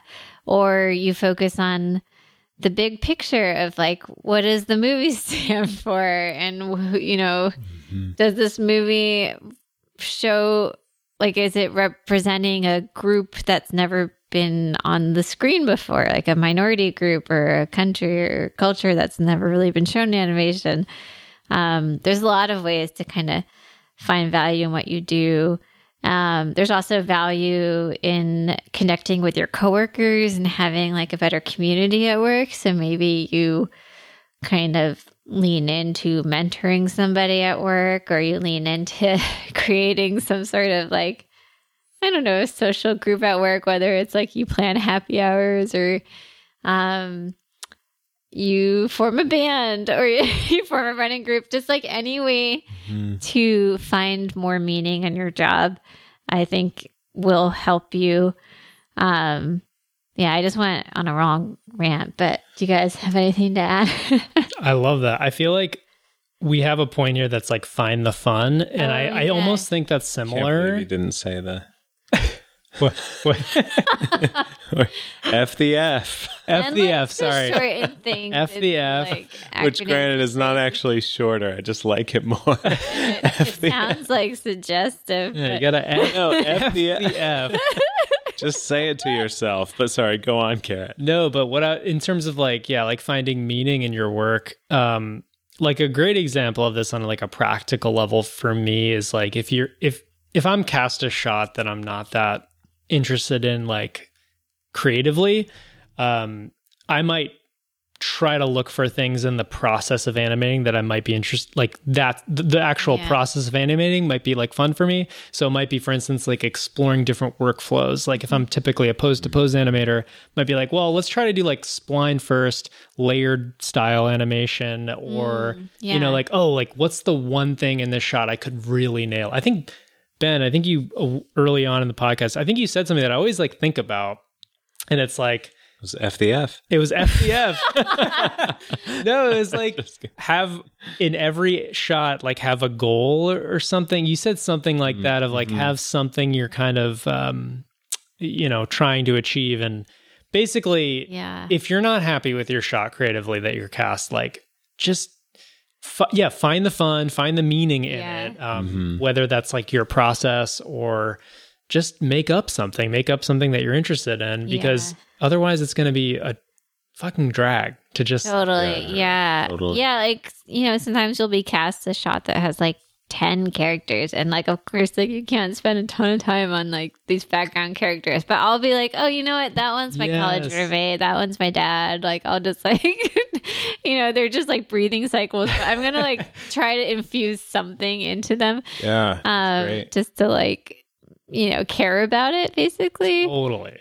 I totally agree. Another silly little trick I like doing, or I don't know if trick is the right word, but if I'm getting like noodled with notes about like, oh, you know, tweak this eyelid here or there, whatever, I usually like to do that. And then I'll do one extra thing that's mine where I'll like, okay, I'm going to tweak the eyelid. And even though nobody else is going to like, like clock this or realize the difference, like I'm going to polish this finger in this section just a tiny bit more. And that one's just for me. Like, and it kind of gives me a little more sense of autonomy, even if I'm feeling like I'm being kind of like, you know, I have to like robotically, you know, like do these things. So I don't know. It's just a little thing that helps me sometimes. Or, I'll say like somewhat related. Like if we're in crunch time and I know I'm like getting tired, or I will be more vocal about requesting shots and characters, because I know like that's what will fuel me, is like if I care about the shot.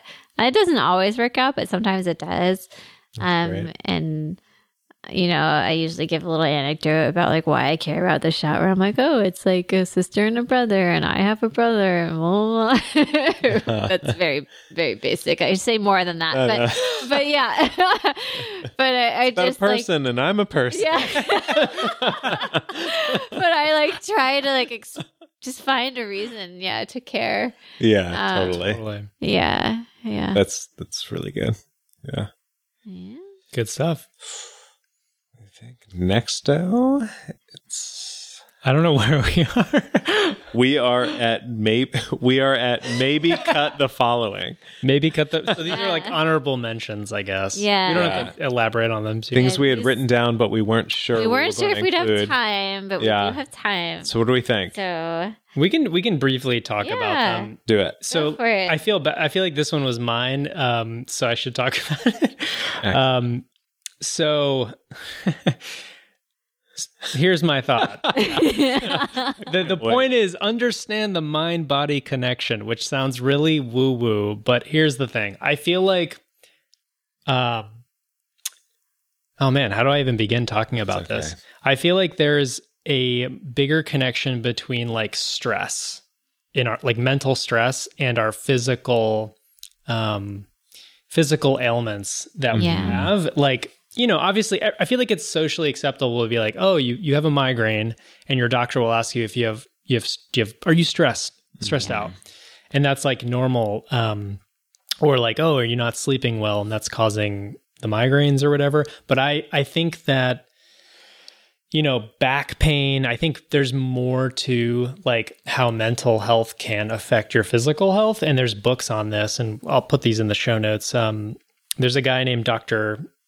Sarno who came up with this like kind of, I don't know, illness called TMS. And I read about it because I was having a lot of lower back pain. And it talks about how certain personality types basically can be susceptible to this type of thing, where if you get stressed, you can have like back pain and migraines and stuff.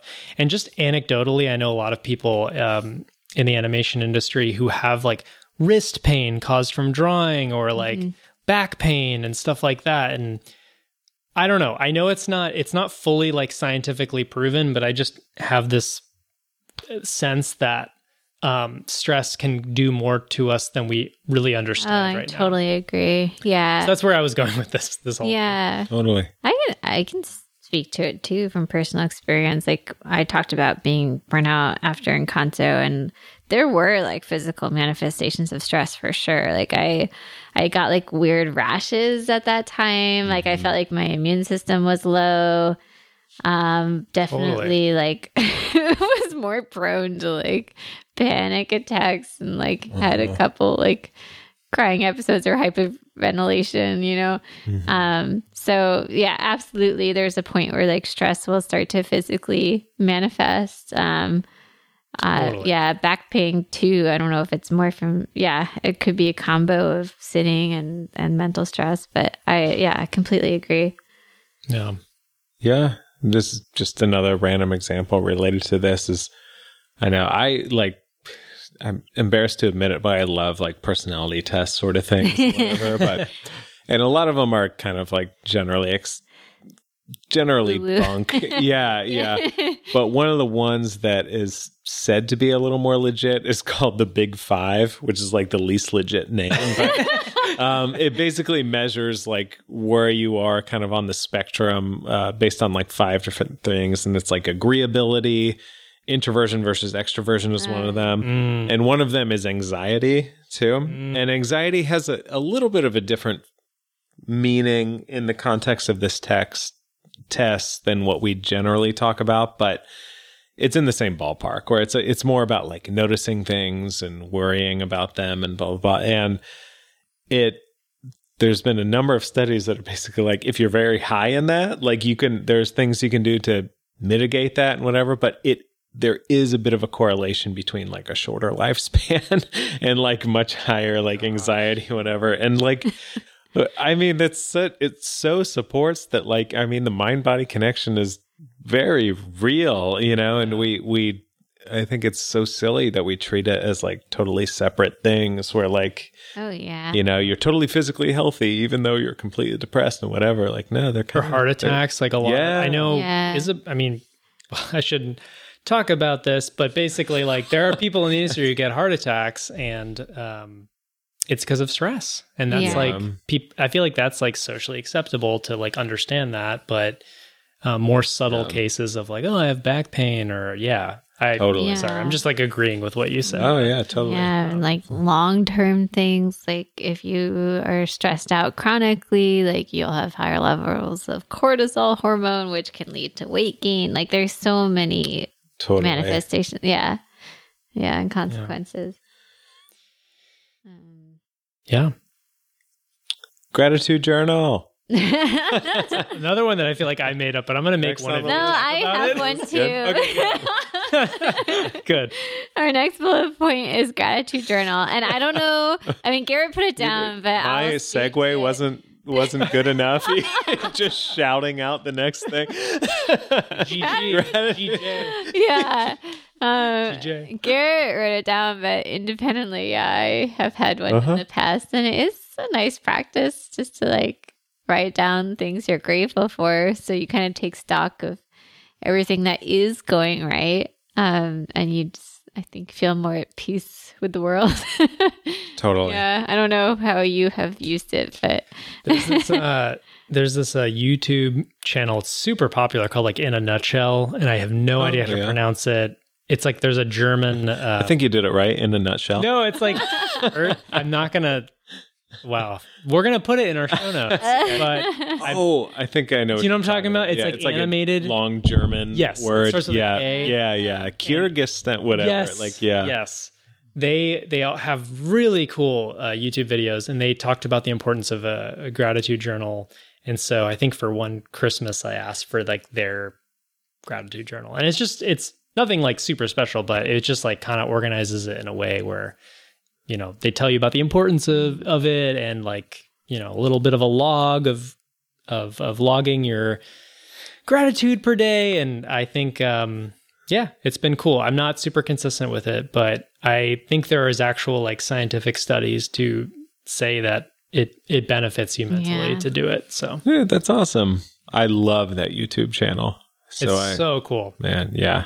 Yeah. I think it's great for like, I am very aware of the hedonic treadmill, which is like basically like you adapt to any new like good thing that's happened in your life, and then you like find new things to worry about and like be upset about. So like maybe like momentarily you're really excited about a promotion, but then that like happiness about getting promoted like wears away, and you just like go back to your base norm. The good becomes normal. Yes, and then the better becomes normal. Yeah. Or like you upgrade from a 1-bedroom apartment to a 2-bedroom apartment, or a 2-bedroom apartment to a house, or whatever it is, and you just like kind of like go back to this baseline of like being like cranky about like not owning a mansion or whatever it is. So I try to use the gratitude journal to like combat that and remain grateful about all these new good things that have happened. And that's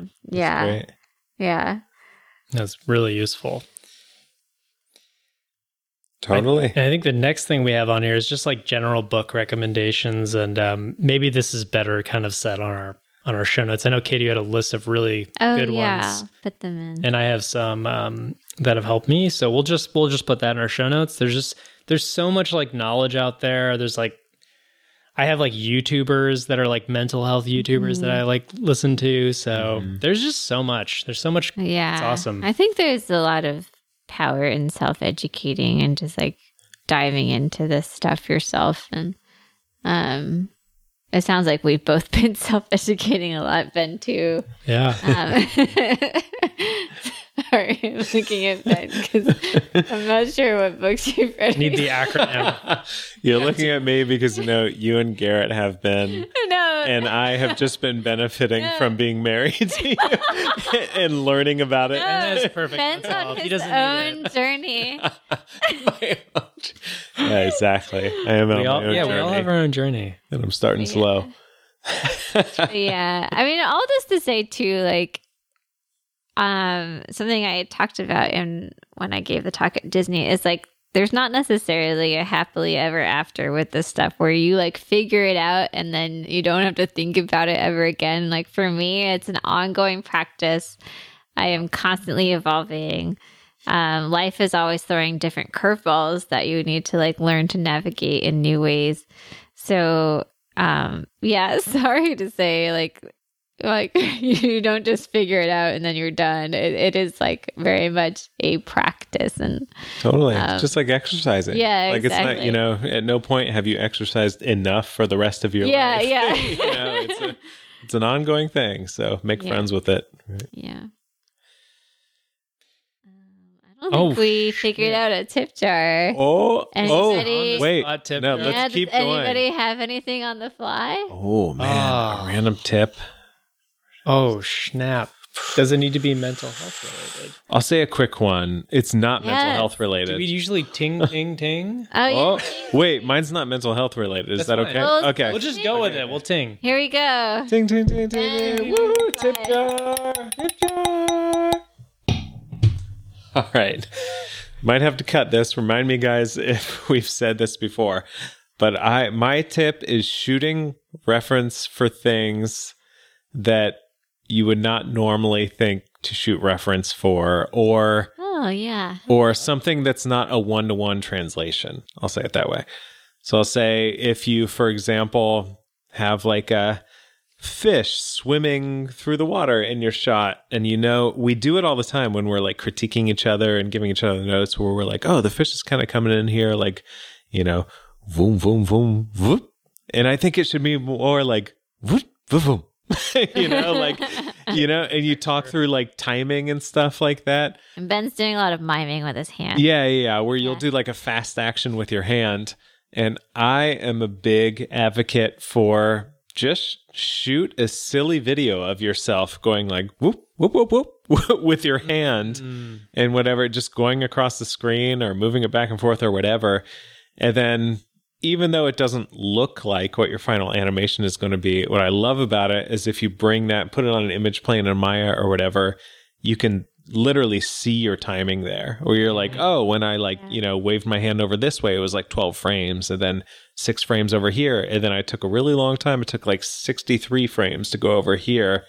And it's this nice, really concrete way to get timing in kind of a weird way, but I really love it. Just anecdotally, I used it once on How to Train Your Dragon shot of one of the big like death gripper things. They had like scorpion tails, and I didn't know exactly how to do it, and I was having trouble like in the software having it like kind of overlap, but then also strike. But I could just kind of like do it with my hand, like the feeling I wanted. So finally, I went into the reference room and just kind of did it with my hand. That's amazing. And then I could copy that timing, and it was super helpful.